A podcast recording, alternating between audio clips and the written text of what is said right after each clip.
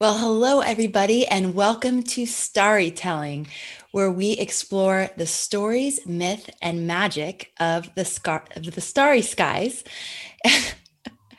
right, we always do these poetic uh, things together, and it's always a challenge for me. I get my tongue twisted. I'll get better. You um, wrote this one, though. I did, I did, I did. Uh, I'm here with our sacred astronomer and astrologer, Gemini Brett. Um, for those of you who don't know me, my name is Amanda Pua Walsh, and I'm the founder of Astrology Hub. And today we are covering a small little topic where do we come from? And we're going to be looking to the night sky, to the mythology to actually give us some clues for that. So, very excited to dive in. Before we do that, though, Brett, do you want to start with a recap of our soul work? Yeah, absolutely. So, our um, our scavenger hunt that we were doing the last few weeks we had the first last week we were to look at the the horizon at sunrise and to greet the planets that we met there. And then we've been in this mercury retrograde story as well. So just being with the rising sun and there's a thing i didn't say you could see i hesitated last time but like to like reclaim a mythic experience of the rising sun. Mm you know or even we could say maybe like a mythological experience like to see that more than just like the spinning earth right? Um, i think it's a really powerful and important thing for the star student to do. You know in um, i've been a student of hawaiian hula for 10 years. One of the chants that has been passed down through the lineage that i'm a part of actually we we call up the sun in the chant but it's it's both the physical sun. I mean they didn't actually think they had to go out and chant to, for the sun to rise but it was an honoring of the sun. And then also it was um, calling up the sun or the light within us. So it's like a simultaneous process of calling up the light outside but also the light inside. So i i love what you're saying and i think there's a lot of merit to doing that. It's it's like a daily reminder that we can have to call forth our own light it's such a powerful you know daily ritual. I i experienced that the first time on haleakala in the house of the sun in maui and um, just heard you know as the sun was almost about to rise people in this amazingly powerful magical chant and i was just like what's going on? And there were a lot of people together chanting to the sun. And then you know you could tell better than i do but the practice is you chant until it's come all the way up Yes. And so it takes a bit, you know, and so and and and it was so cool to be an outsider and you know i wasn't too close to them. I was just like wow what's going on? And i could feel and experience what they were doing. And then it was just like wow what an incredible way to honor the sun. Because i was up there to do that right? But with no tradition and no guidance just as a as a mystic while I'm watching a sunrise and watching my shadow. And uh, yeah so i have since gone up with um, with folks who are chanting and, and, taught me to sing a bit and um, it's it's a wonderful thing to do. And i think just that idea whatever language you speak whatever song it is that is here to sing itself through your voice like sing to the sun as he rises in the morning. And really experiencing that's you know tells us so much about the power of the ascendant like where things move from invisibility to to visibility or from below to above. And so last time we were spending a lot of time speaking about this very significant difference of night and day, you know, and how it's a fun kind of at least proof for the truth that astronomical cycles influence our energetic experience as earthlings. It's the one that I like to start with if I'm ever in like debate with a rationalist who's open hearted and open minded enough to talk about why I study this strange thing called astrology. But you know, today I can't help it. My hair is just getting more and more mad scientist. So I think I'm going to go way far off the astronomy books and into um, some of the myths that speak of the night sky and maybe answer a question that the astronomers of our day cannot. Mm, that's exciting. Okay, before we go there, I wanted to share a letter that Liv from Norway sent in. Liv, thank you so much for reaching out to us. She says, Thank you, Amanda and Brett, for StarryTelling. It has been such a blessing. My mm-hmm. offering to Mercury. So we had the the scavenger hunt to give an offering to Mercury while we're in retrograde and then to ask for something from Mercury for Mercury. Okay. So she says my offering to Mercury is to not watch the news on TV in the morning and instead sit with my morning coffee and watch the sunrise. I have been through the I should know this and the shame thing, real light bulb moments. It's amazing to feel the different energies as the planets rise above the horizon. I'm looking forward to March and my solar return ceremony. It's in the middle of the day, so I will be out listening to nature and spirit. I have an astrology education, very theoretical and psychological. It has been missing something, and I think StarryTelling has sent me in the right direction out under the sun, moon, and stars. Love it. Doesn't that just it gives me chills? It makes my heart so happy to think that Liv is taking this her study of astrology and now with your encouragement is going outside and having her experience of the sky. Mm-hmm. It's just a beautiful thing. Her story reminds me of a dear friend of mine and a teacher of mine who um, when she got this like giant crystal, this amazing piece of selenite, and she's like, "Why are people watching TV?" She's like, "Watch this, man." so funny, right? But uh, you know, another thing about that same teacher is like she had told at one point told me, and uh, you know, like in just look, kind of looking into my heart and seeing some of the like suffering around like confidence, and she encouraged me. It's a really great thing that I've shared with many since. Uh, when somebody says something nice about you, like repeat it to yourself twice, or maybe even keep a list for a while. Mm. Um, and I'm now like in my my my role right now. I mean, I, I, hear so much really positive feedback from people. It's so lovely, you know.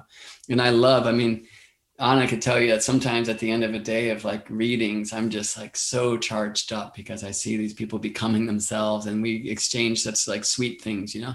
Um, but nothing really does it for me than hearing people say, wow, all I had to do was to be reminded to look up and to like go outside and like that matters so much. And it's this torch, you know, that like it was handed to me and that there's nothing more important for me to pass along, which is this opportunity to say, yeah, we've, we've learned all these roots and all these rules and these equations and this psychology and this beautiful thing called astrology. And what if we start seeing the chart there in, in, in nature?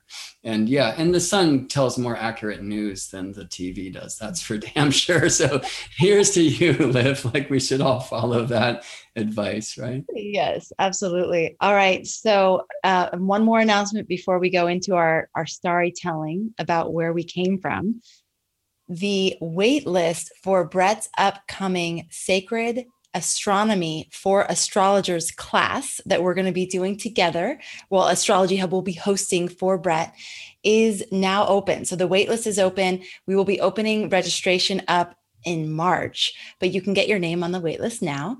And you can do that by going to astrologyhub.com slash sacred astronomy astrologyhub.com slash sacred astronomy and we'll be um, sending some information out to you, things that you can do to prepare for the course.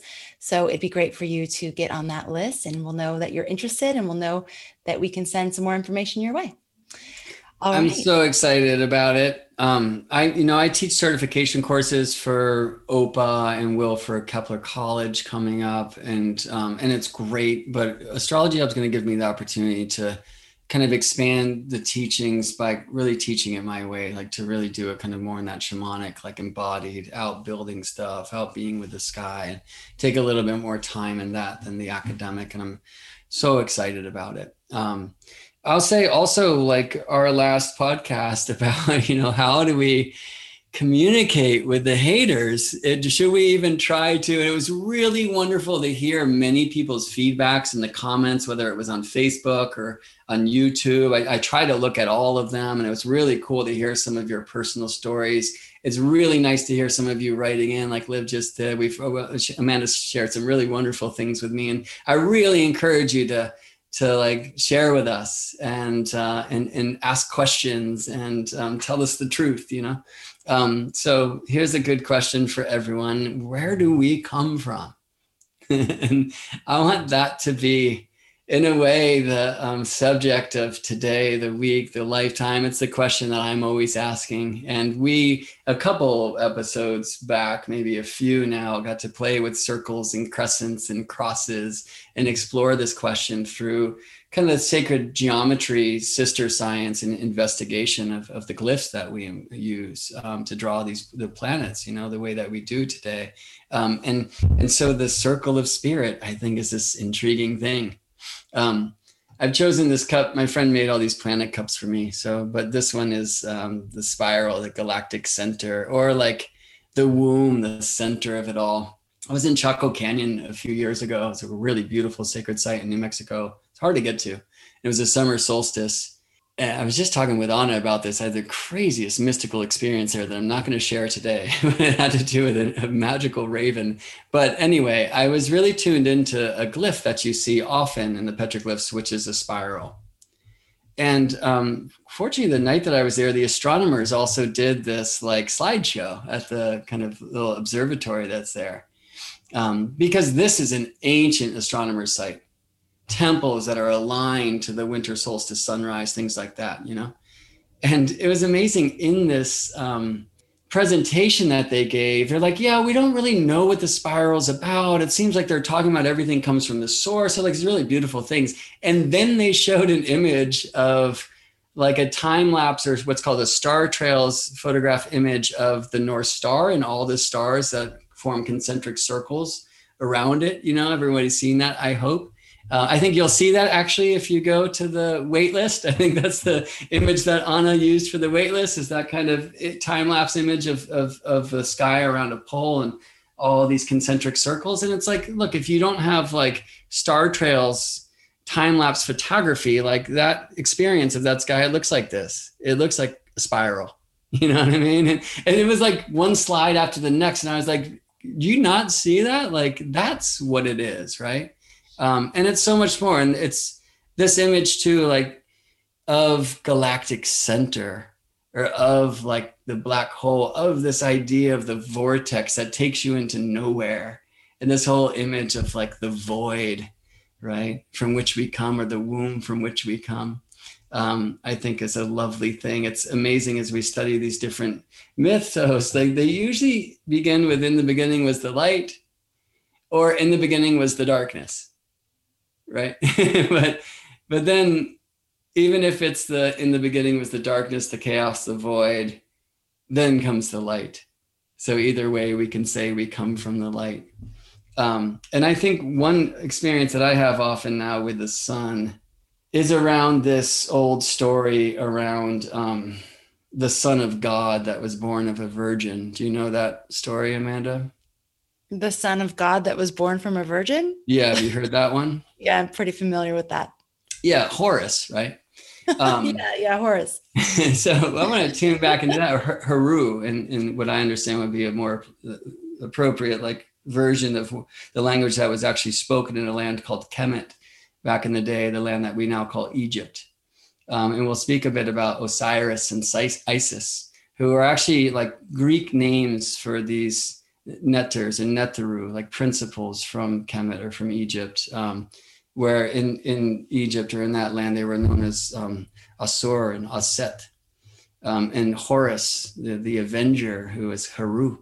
Um, and that that is Horus is the rising sun um, who defeats his uncle Set. So let's tune into that.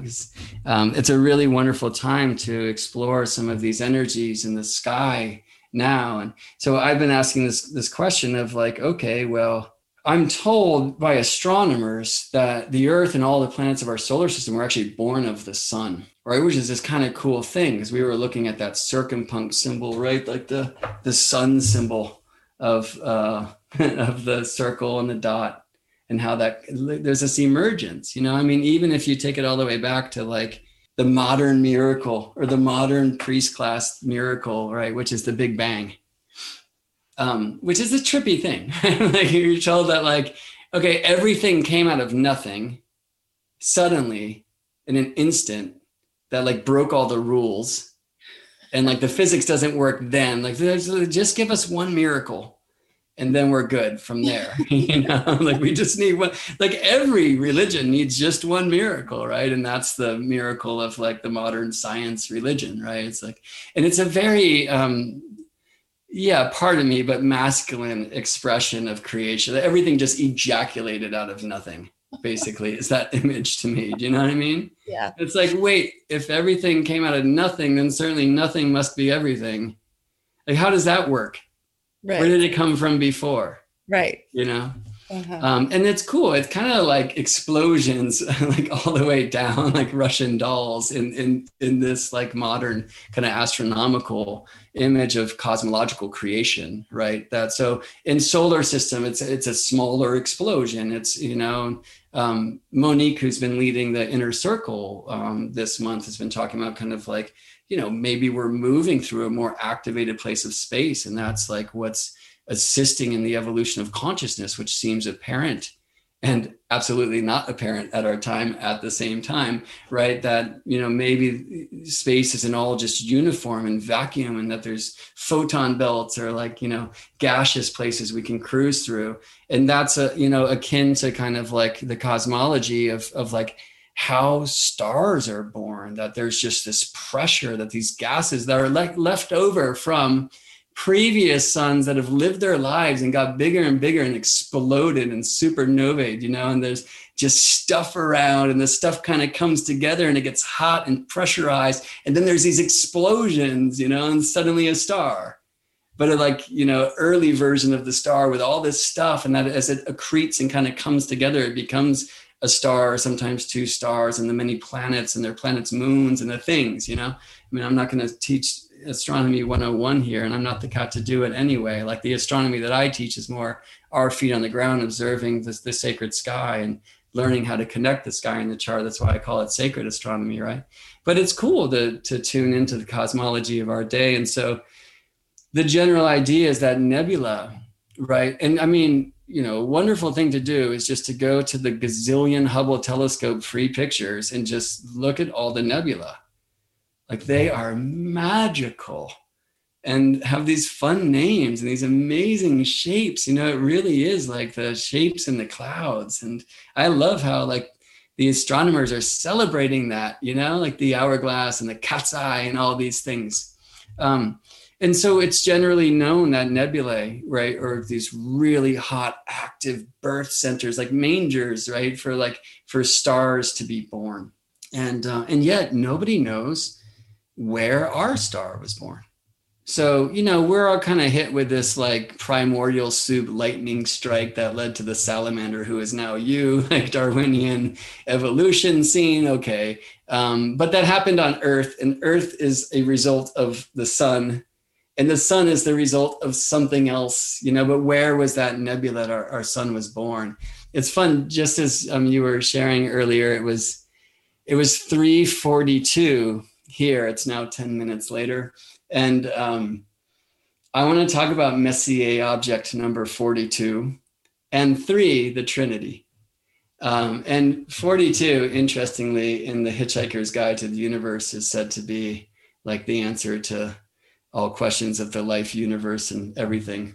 Um, traditional Hitchhiker's Guide people are going to uh, ridicule me for paraphrasing that, but I do my best. Okay. But I love that that number 42 is aligned to this thing because Messier object number 42, while like any astronomer of the modern age worth their salt would probably like smack me for saying this, I believe that that is where our sun was born um, because the myths of many lands seem to tell this truth.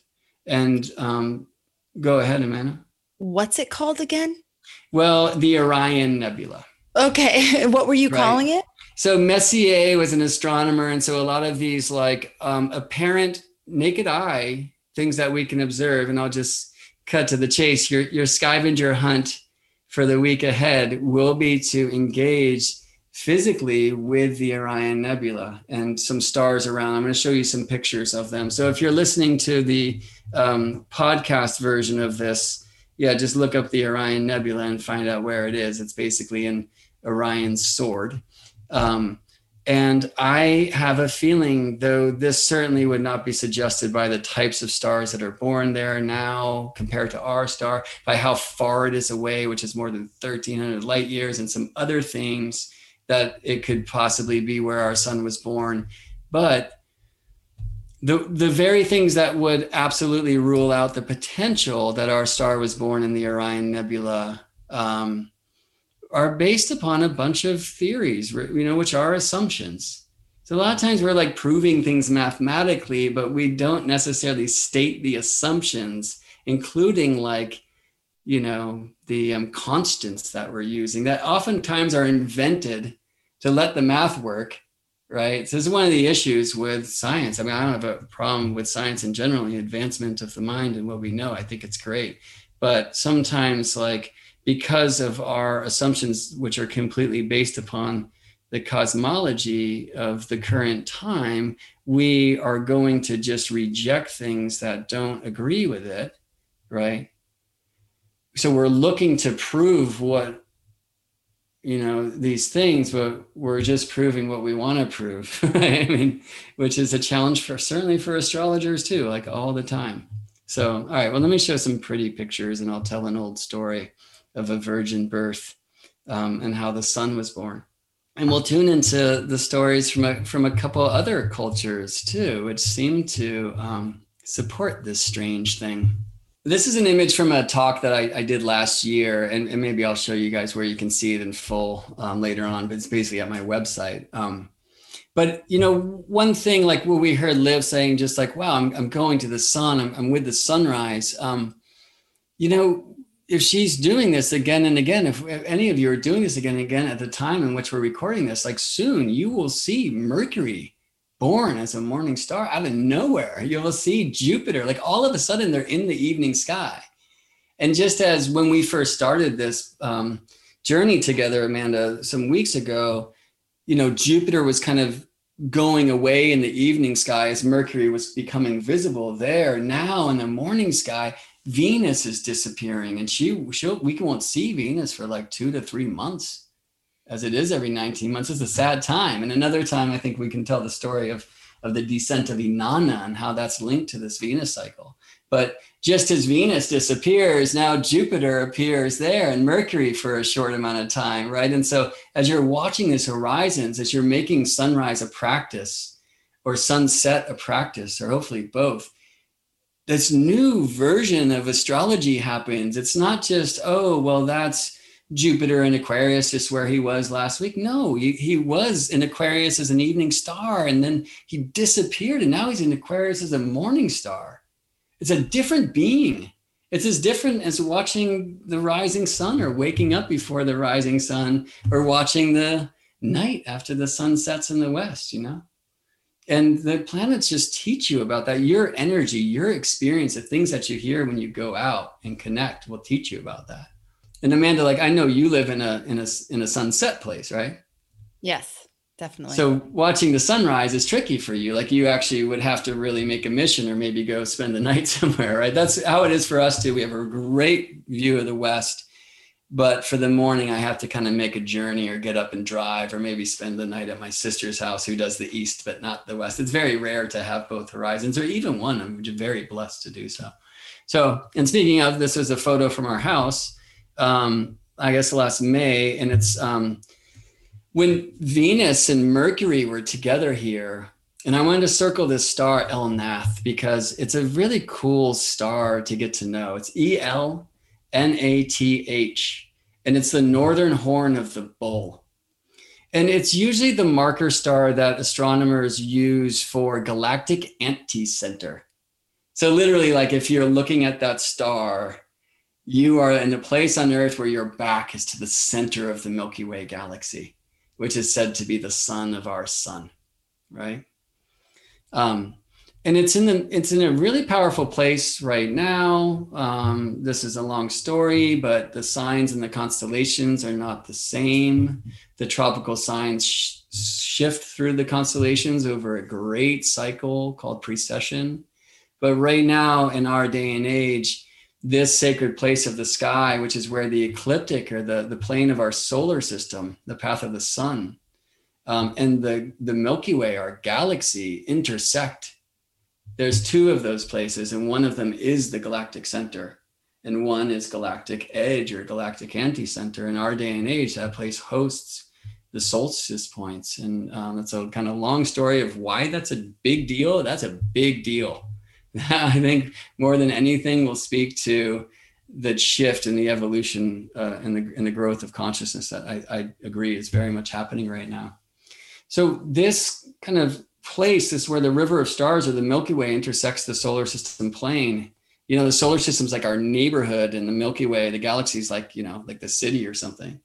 Um, so it's a it's a big deal where there where those kind of you know it's like we're like uh, I don't know like the interstate freeways coming into like your local big road. You see what I'm saying? And and so it's a really powerful place of the heavens, and it's a place in the midst of a group of stars that modern astronomers call the winter hexagon. And it's very visible in the night sky now as we're recording this in mid February in 2021, just based on where the sun is in relationship to this place.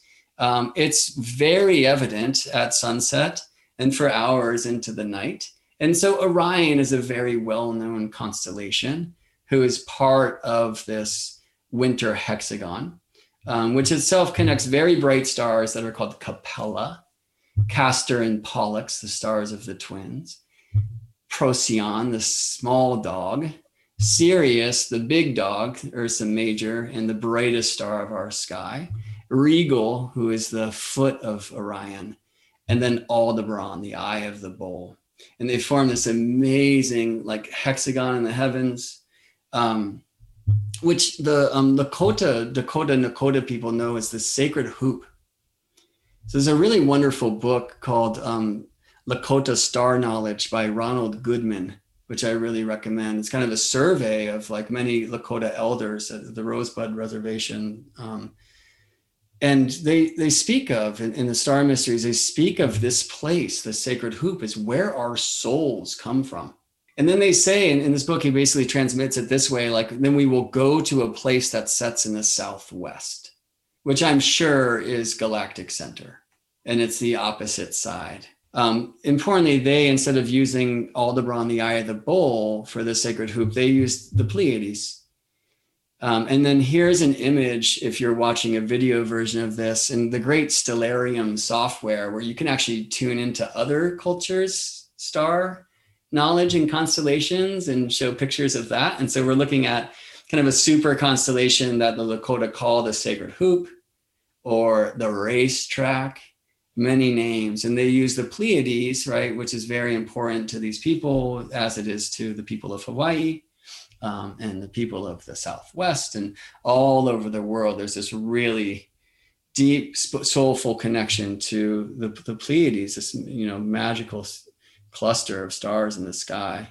Do you want to say anything about the Pleiades in, in, in Hawaii, Amanda? Well, from everything that I've heard from different kahuna that I've studied with, um, different books that I've read, the Hawaiians believed that they came from the Pleiades, that, that they're literal descendants of the Pleiades. So it's definitely a very sacred place. They have the whole Makahiki festival, which is the yearly festival tied to the rising of the Pleiades in the East. And I mean, it's definitely a core part. And and I don't, I mean, I I've never had the opportunity to ask why specifically like what where is the mythology or the storyline and why um, i would love to be able to ask that at some point yeah, and I would say ask the stars. yeah. they might too. But yeah, yeah, I mean, you know, it's interesting, but um, some say like the the Hopi say this, or Lakota say this. That there's a lot of different traditions that are very connected to that place of the mm-hmm. heavens, and it is a part of this sacred hoop where we are said that to our souls come from and then also this racetrack of stars or this this giant kind of asterism or super constellation of stars from different constellations that's known as the winter hexagon for the lakotas it was this racetrack which is a, a long story that i've told actually in one of the astrology hub ceremonies earlier this year.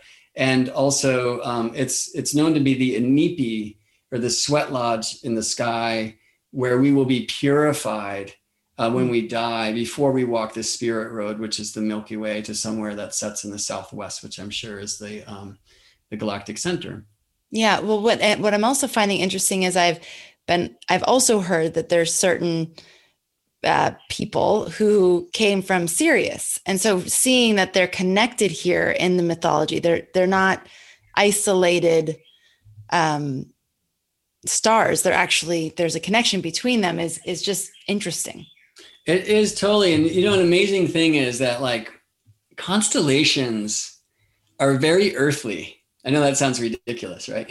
like stars are celestial, but the way that we assemble them into pictures is very mm-hmm. much based on Earth's view of those stars, which are often like, you know, so far apart, like thousands of light years apart from one another. But here they look next to each other. And one just happens to be much further away, but so much bigger that it's like the same size and shape as one that's much closer but much smaller that kind of thing so i think it's really cool to know that like the constellations themselves are actually an earthly experience they're not going to be that different than mars or jupiter right. or whatever but if you get out to Sirius, right? You're not going to see this picture. Obviously, you would be standing on one of the stars that's included here. You know, right. what do the Pleiades look like from there? What does our star Sol look like from there? And you know, I, mm-hmm. I always find that to be a wonderful well, trip. Yeah. So, yeah. all right. So this is where our souls come from. Now, there's some whispers from the mystery traditions that seem to agree that this is the place of the heavens known as the Silver Gate or the Silver Key of St. Pete, um, and that it's where we come from, and that we'll be going to the Golden Gate. Um, not that bridge that's over there from where I sit, but uh, it's probably named for this. The, the mystery tradition says that there is a kind of a golden gate of our forward direction where we where we will go when we die, um, or the the golden key. Interestingly, so I recorded this time that was actually the exact opposite time of year from the uh, Makahiki festival, right? Which is the Hawaiian New Year's tuned first and foremost to a, a, well a moon phase, but a moon phase that's around the time when the sun is opposite the Pleiades, which happens in November um, the opposite side of the year, the sun visits the Pleiades. So we were talking with Mercury a couple weeks ago about when the sun's there with Maya, Mercury's mother, right? That's like this idea of the Pleiades going into the cave, right? So much of what I've talked about here in the StarryTelling thing is connecting to the truth that like the great light of the sun is where we go blind to the beings who get too close or go under the beams right and so that happens like the sun kind of goes and and eats the stars and then they kind of pop out the other side and reborn in the morning um, and so i was gave this talk also around um, the, the dog days of summer um, which is a term we still use but i understand it's rooted in this idea that sirius the dog star as the sun gets close every year will kind of disappear as an evening star and then reappear later as a morning star. And that in Egypt, that would be about a 70 day disappearance. And this is why it said that um, the mummification process was a 70 day process. Mm-hmm. So the story I want to tell is about one of these. I'm wondering, sake of time, I want to find a short version. And I might cut to the second death, but I'm not going to. I'm gonna I'm gonna just tell the first short version of the first. So you know, importantly, it said that we are born once of our mother and we can be born again and again of spirit, but you can only be born once of yourself and that that is the ultimate rebirth. Right. Um, and perhaps some of that story is linked here. But this is a story of, of Osiris and um, Isis, who was his sister, his consort, his queen, the queen of heaven. And they were um, two of a set of four. The brother was Set and sister Nephthys. And um, everyone loved Osiris and Isis. They brought us agriculture, they brought us civilization, they taught us so much of what it was to be human and awaken in consciousness and spirit. Um, everyone loved them, maybe except for Set. And Nephthys, it said, loved Osiris so much that one night she took Isis's form and became pregnant with his child, who would be born as the jackal headed Anubis. Um, but Set was very jealous of Osiris, for he wanted Isis to be his and she, Isis, told her husband Osiris, her king, to not invite their evil brother Set to a birthday party that Osiris is having, a solar return party, right? Um, but he's like, come on, he's our brother. And so Set showed up and he said he showed up with 72 of his peeps and brought the most amazing sarcophagus. And he said that whoever fit into the sarcophagus perfectly would be able to keep it to be buried. And, and you know, it said that these, these folks were really into beautiful burials. Um, and so everybody gave it a try and nobody fit. And finally, the birthday boy was asked to you know have a go. And of course it fit osiris perfectly because it had been cut to his dimensions because this was a great trick. As soon as osiris was inside um, set's 72 henchmen slammed the lid and put chains around it and locked osiris there and threw him in the nile where he drowned and came back to life later the um, sarcophagus is said to have floated down the nile and, and found its way to an island off of byblos.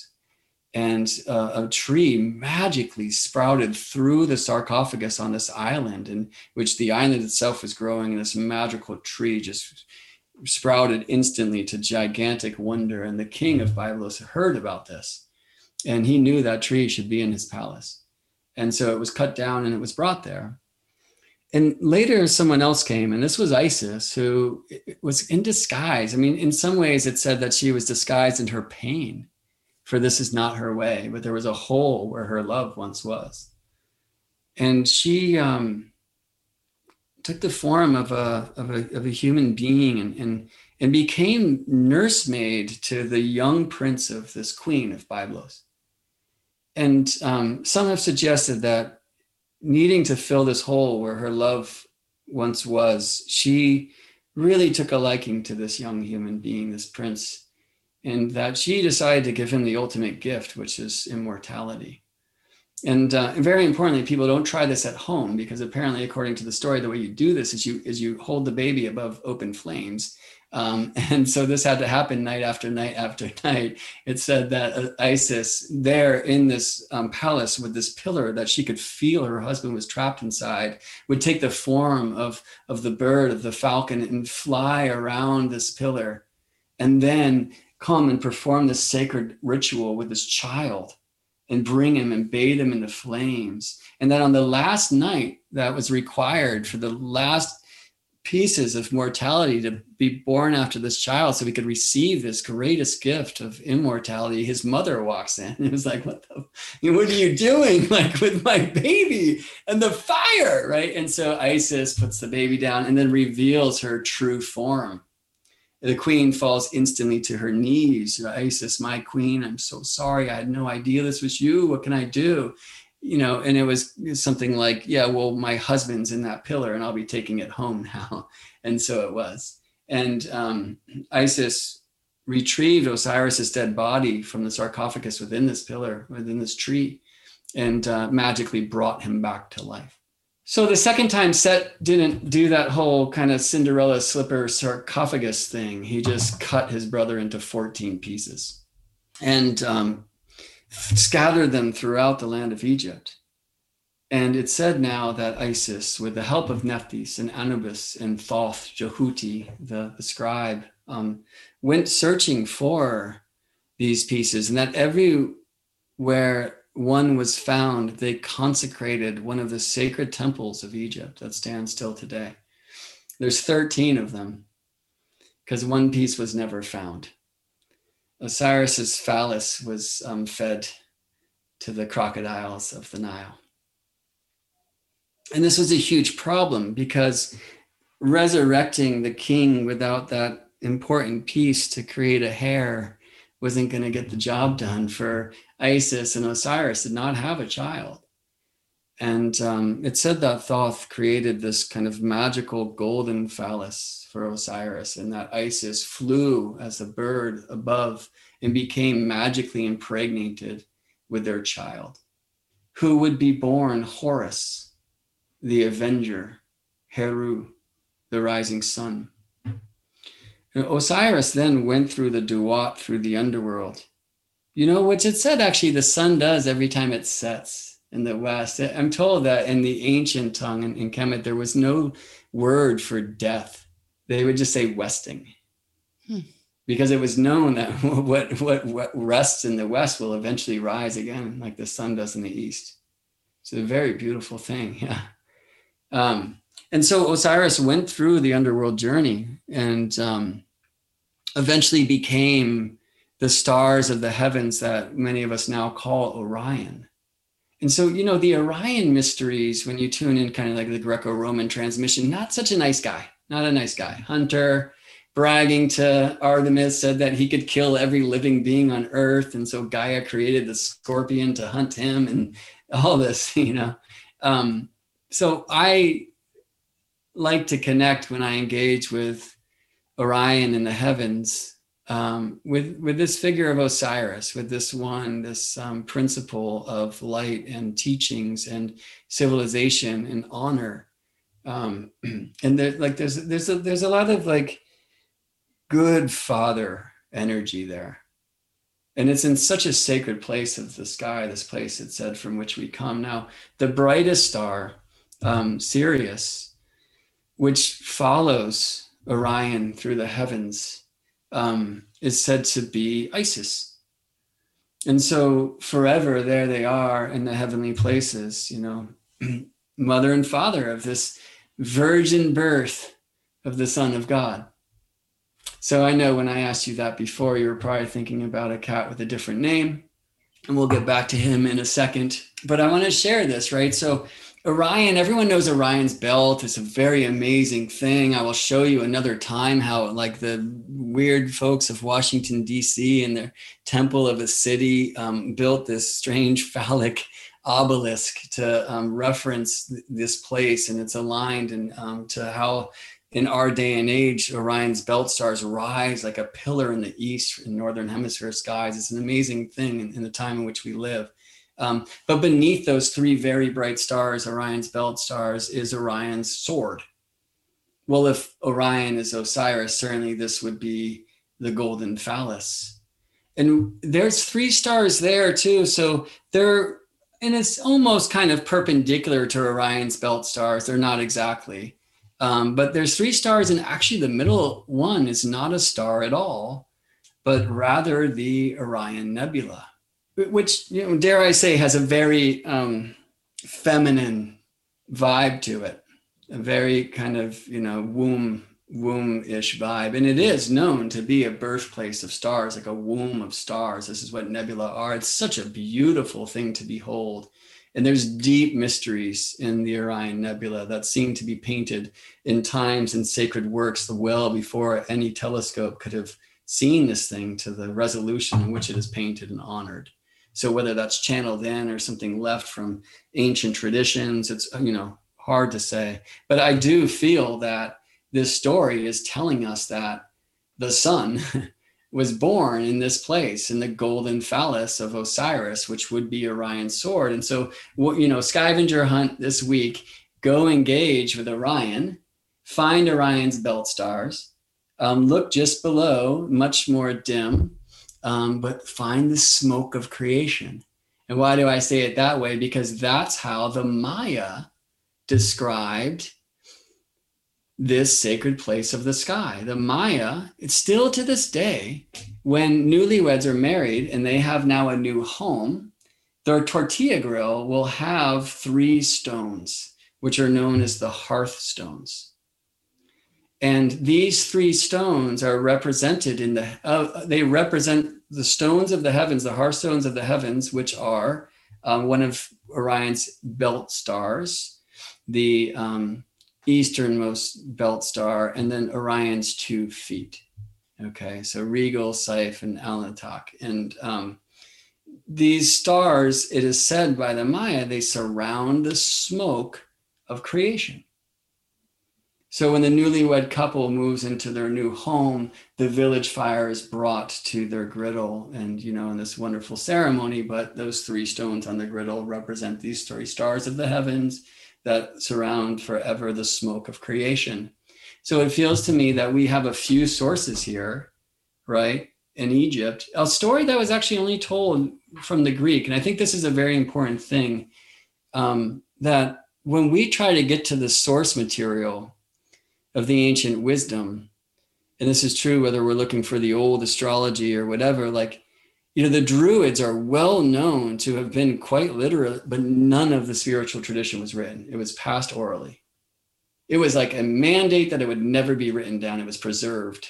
This is true in many indigenous cultures today for a very important reason. And so, as we're kind of looking into the, the roots of Western astrology in Egypt, in Alexandria, which was this beautiful melting pot, right? Why? Because of conquerors, actually, right? But it was a very cosmopolitan center where all these different wisdom traditions were coming in. Well, I think that they weren't getting at many of the source um, transmissions from that very land because it was very intentionally not written down right? So that in the case of conquering or whatever, it would be preserved. And this is true still in many places. It's very kind of very much the story of our day. Okay, so the Maya, these three hearthstones surrounding the smoke of creation, Messier object number 42, Orion Nebula. Okay, that that is the golden phallus of Osiris, right? From which our own sun Heru, Horus, was magically seated. And in the Lakota, this is part of the super kind of constellation or asterism known as the sacred hoop, where we're told our souls come from. And I imagine there are many other stories from many other lands that speak to this. Now, Orion is a very beautiful and kind of obvious constellation in the sky. Um, you know, you can imagine that many cultures would connect these dots in very similar ways um, because it's very prevalent and bright. You know, in Hawaii, while there are certainly um, a deep tradition of, of seafaring and, and, star navigation, from what I've heard about Orion, it's kind of like a modern creation because nobody, from what I've heard or not has yet been revealed, had like an ancient expression of like that giant constellation. It's often called like um, the the the child's cat's cradle, like that game that's played. To Orion can kind of look like that, right? Um, so there's a runny, wonderful thing to bring this back to sunrises and sunsets. It's said that Horus was born, the son was born to avenge his father's death, and um, that this vengeance takes place every time the sun rises. But then his uncle wins at night, every night when the sun sets, hmm. which we pronounce that way, for this was the name of the one who ushered his brother Osiris through the underworld into the heavens. So there's one more piece here. Um, you know, when I show Orion and Isis, there's Sirius kind of traveling together as Osiris and Isis. You know, maybe it would seem Horus is all the in the eye of the bowl. No, it's not that sun, our sun. And there's this amazing piece, which might bring it back to the spiritual tradition into which you were initially raised, from what I understand, Amanda. Um, in the 17th century, the constellations were Christianized, right? so like get like kind of scrub the pagan off and like make them proper, right? And yet, I would say the mysteries were very much still written in the stars.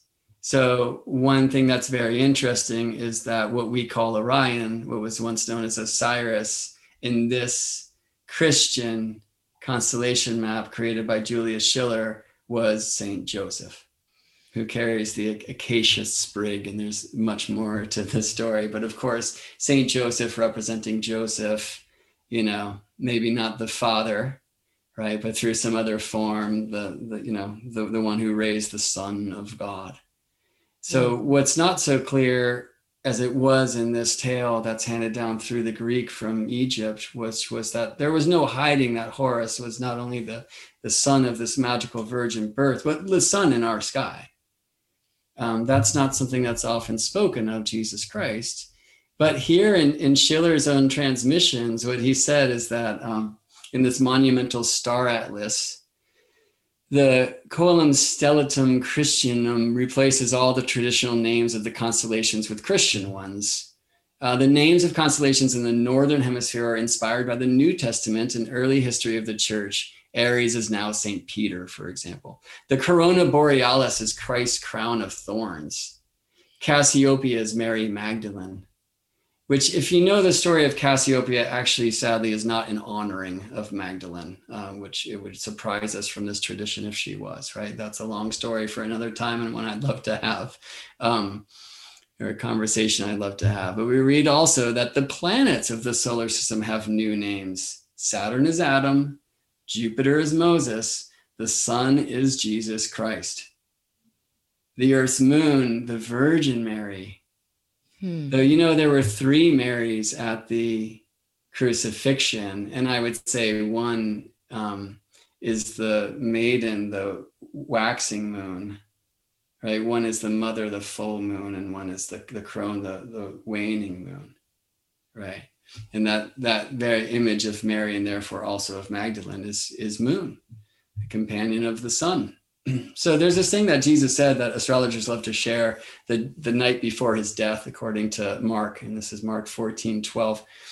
And the first day of unleavened bread, when they killed the Passover, his disciples said unto him, Where wilt thou that we go and prepare that thou mayest eat the Passover?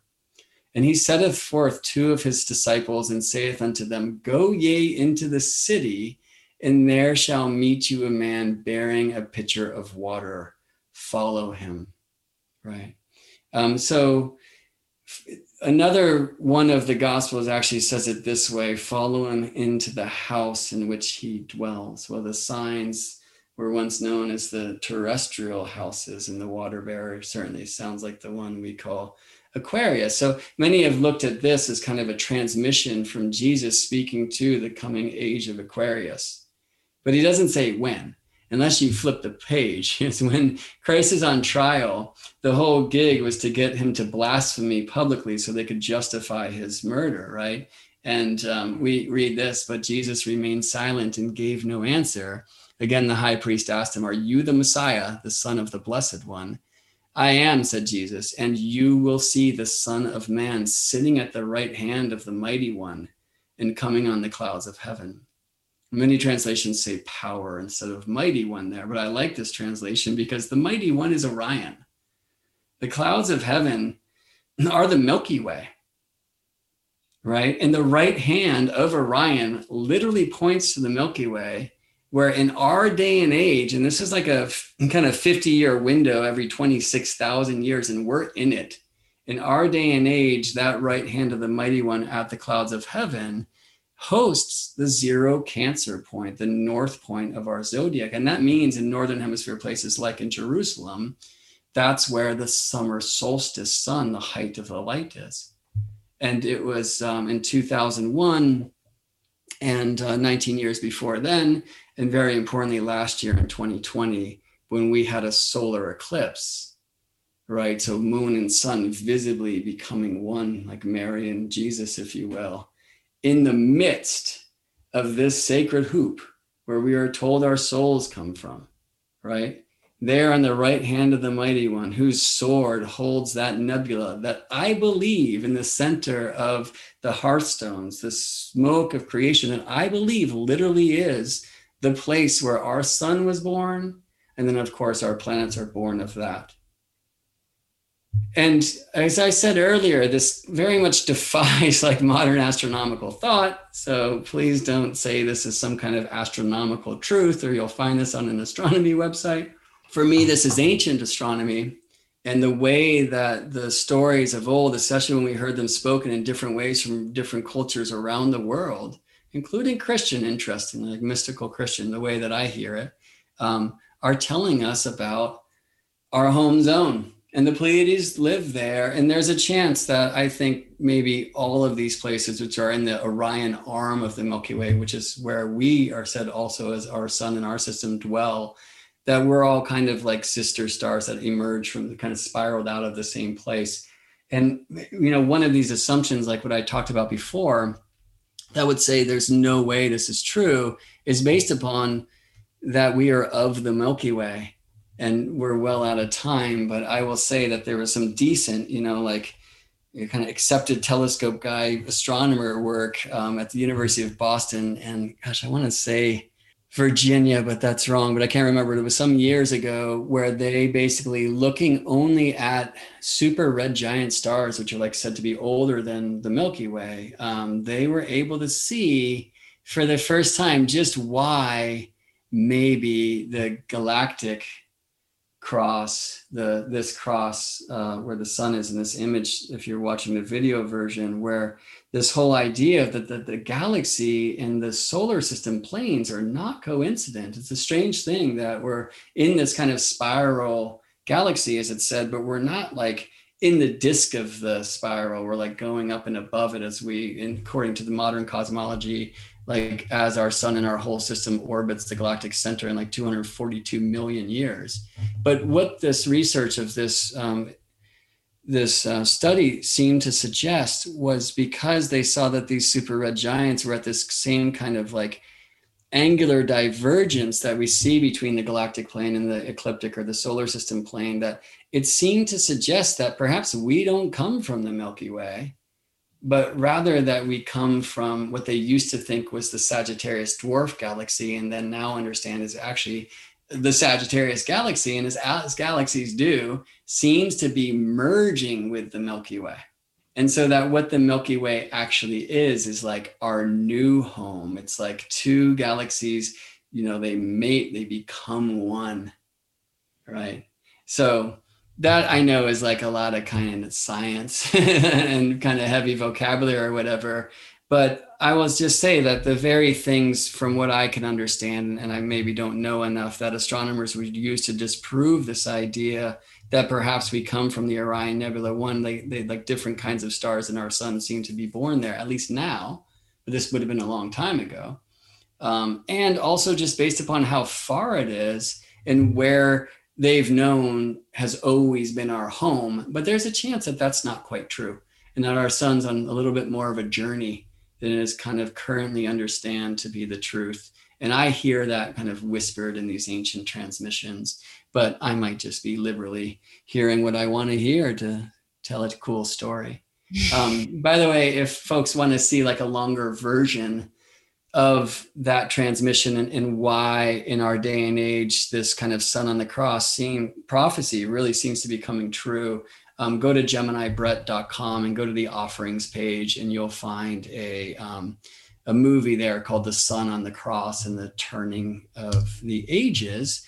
And take this astrology hub sacred astronomy course and you uh, on the other side of it will have the vocabulary um, first of all, you'll have very intimate experiences with the sky, which are much more than just learning words and repeating equations and stuff. That's not the kind of astronomy I teach, but you will have a vocabulary that, just as it is, as you're learning astrology, will allow you to speak this language in a way that right now might see unattain- seem unattainable. It's not.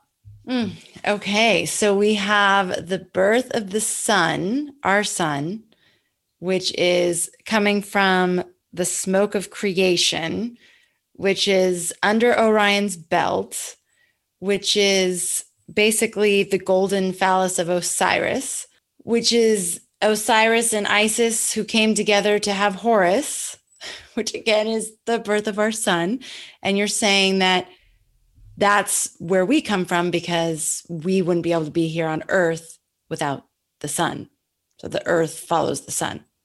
Amazing, Amanda. Perfect. I'm so glad that you can follow that madness. I mean, those those were the notes that I took down. I was like, I think that's the major bullet points if we were going to break exactly what i'm saying and then fascinatingly when the constellations very recently were christianized they seem to they're corroborating that, that evidence totally yes. and also speak i think very importantly to the power of our time now, right. again, don't go to the astronomy books to confirm this one. It ain't happening. Uh, right. They'll they'll certainly deny it for you if that's what you're looking for. So enjoy yourself if it is. Um, but again, your scavenger hunt for the week. Uh, get out and just drink some of that Orion. I mean, it's a in the Pleiades and Sirius. It's just, it is the time of the year right now to just engage with those beings in the south southwest after sunset and they're up all night and it's just so powerful. And if you get some binoculars or like a good zoom lens on a camera or look through a telescope the orion nebula really comes alive. I also encourage you to spend some time looking at some of the hubble pictures of the orion nebula. There's something to it. And uh, just as we were saying before well you know maybe the elders aren't going to tell us or maybe not even be able to tell us like why there's so many tribes that are saying that we actually come from the pleiades but ask the pleiades. And maybe you'll hear a song in your head that confirms or tells you all you need to know. And the same thing with orion's orion's sword and the orion nebula just let's you know journeying into that place and tell me what you find. So please use the comment sections of these videos to let us know how this thing landed for you um, and let me know where we come from on any level that that um, question sparks in you. I'm always interested to hear from from my fellow mystics and seekers, just where it is that we come from and where we're going. Brett, I have this is going to be one of those I should know this sort of questions, and I'm just going to say it. I've looked for the Pleiades with my little app thing. Nothing uh-huh. says the Pleiades. Oh, so there's, you know, some of what the apps will for? actually, but you could type in, so you're like able to kind of search for stars and it will point to them. No, but I, I mean, I know like theoretically where they should be. So I'm looking for it. Yeah, then- so you can, I mean, you actually probably can do a search and maybe type it in. I always spell the Pleiades wrong. Um, mm-hmm. You could search for the star um, Maia, which is M A I A or Electra is another one of the Pleiades stars. Okay. Um, or Alcyone, A L C Y O N E. But oh, let me I show you one. just yeah. here, right? So this is um, California in this moment, looks a lot more like that, but I'm going to go to sunset. And maybe an hour later, you know, here's like um, what 8:30 p.m. Um, mm-hmm. and Mars actually, so amazingly, right now is very close to the Pleiades.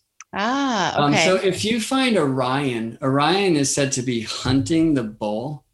And so a star that you'll go to, uh, some say that this is Hōkūʻula in, in Hawaii Red Star, right? Mm. Some some say that that title actually is belongs to Capella up here. Um, but Orion's hunting the bull. So he's like facing the bull, and you'll see that what's called the Hyades, which is this beautiful V shape um, in the bull's face. And then on the back of the bull sit the Pleiades. And once you connect, they're just so undeniable. And then a fun thing right now to Mars, who's so high in the Hawaiian sky, like literally overhead. Yes, right um, overhead. Um, as we go through the days, like I'm here's February 18th, 19th, 20, 20, you know, the Pleiades in our day and age mark the border between tropical Taurus and Gemini. So as Mars is ingressing Gemini on our charts, or at 29 Taurus on our charts, Mars will show you where the Pleiades live. And here in Stellarium, let's see if I can, yeah, that looks like it's kind of um, 3 3. Mars, so, you know, I told you I was going to talk about the Trinity. I guess that's the right place to end. So as you're watching Mars now, just dig every night as Mars is day after day, night after day, getting closer and closer. And then it will be around March 3rd, where he's as closely aligned to the Pleiades as he can be. Um, so you know when when I'm out with people um, under dark skies, I love bringing out like the laser pointer. Um, I try not to shoot it at like Mars. It seems like a bad idea. Um, but you know it's cool when the planets themselves will be the laser pointer. Yes. So like every time the moon ingresses from Taurus to Gemini, she'll show you where the Pleiades are. And Mars does this about every two years, and now's the time. So nice. Awesome. Amazing. Thank you so much, Brett. This is so illuminating, so much food for thought, so many um, uh, adventures that we can have with the sky. I know I've been mesmerized by Sirius. I even texted Brett one night. I was like, let's talk about Sirius because I really want to know more. I really want to know more. So we will on an upcoming show of StarryTelling for sure. And um, thank you, everybody, for being here. Thank you, Brett, for sharing your wisdom, your storytelling, um, your your interpretation of the mythology and how it comes together across these different cultures. It is very unique and precious. And I want to thank you for holding that for us and then encouraging us to tune into our own stories and our own um, the way that we're interpreting the stories as well and then share that with each other because mm-hmm. that's how we create this collective body of knowledge and information and we can help take each other to different levels and like you said the, the hawaiians also did not write down their traditions it was passed through in the chanting it was passed through in the stories it was passed through in the hula And so there's a lot of this that we need to tune into um, energetically. You know, there's there's like a frequency I think that we can where we can find this knowledge and this information. And like you said, it's this is creating it in our modern times. So um, it's really such a pleasure to share this space with you, to share this space with all of you out there.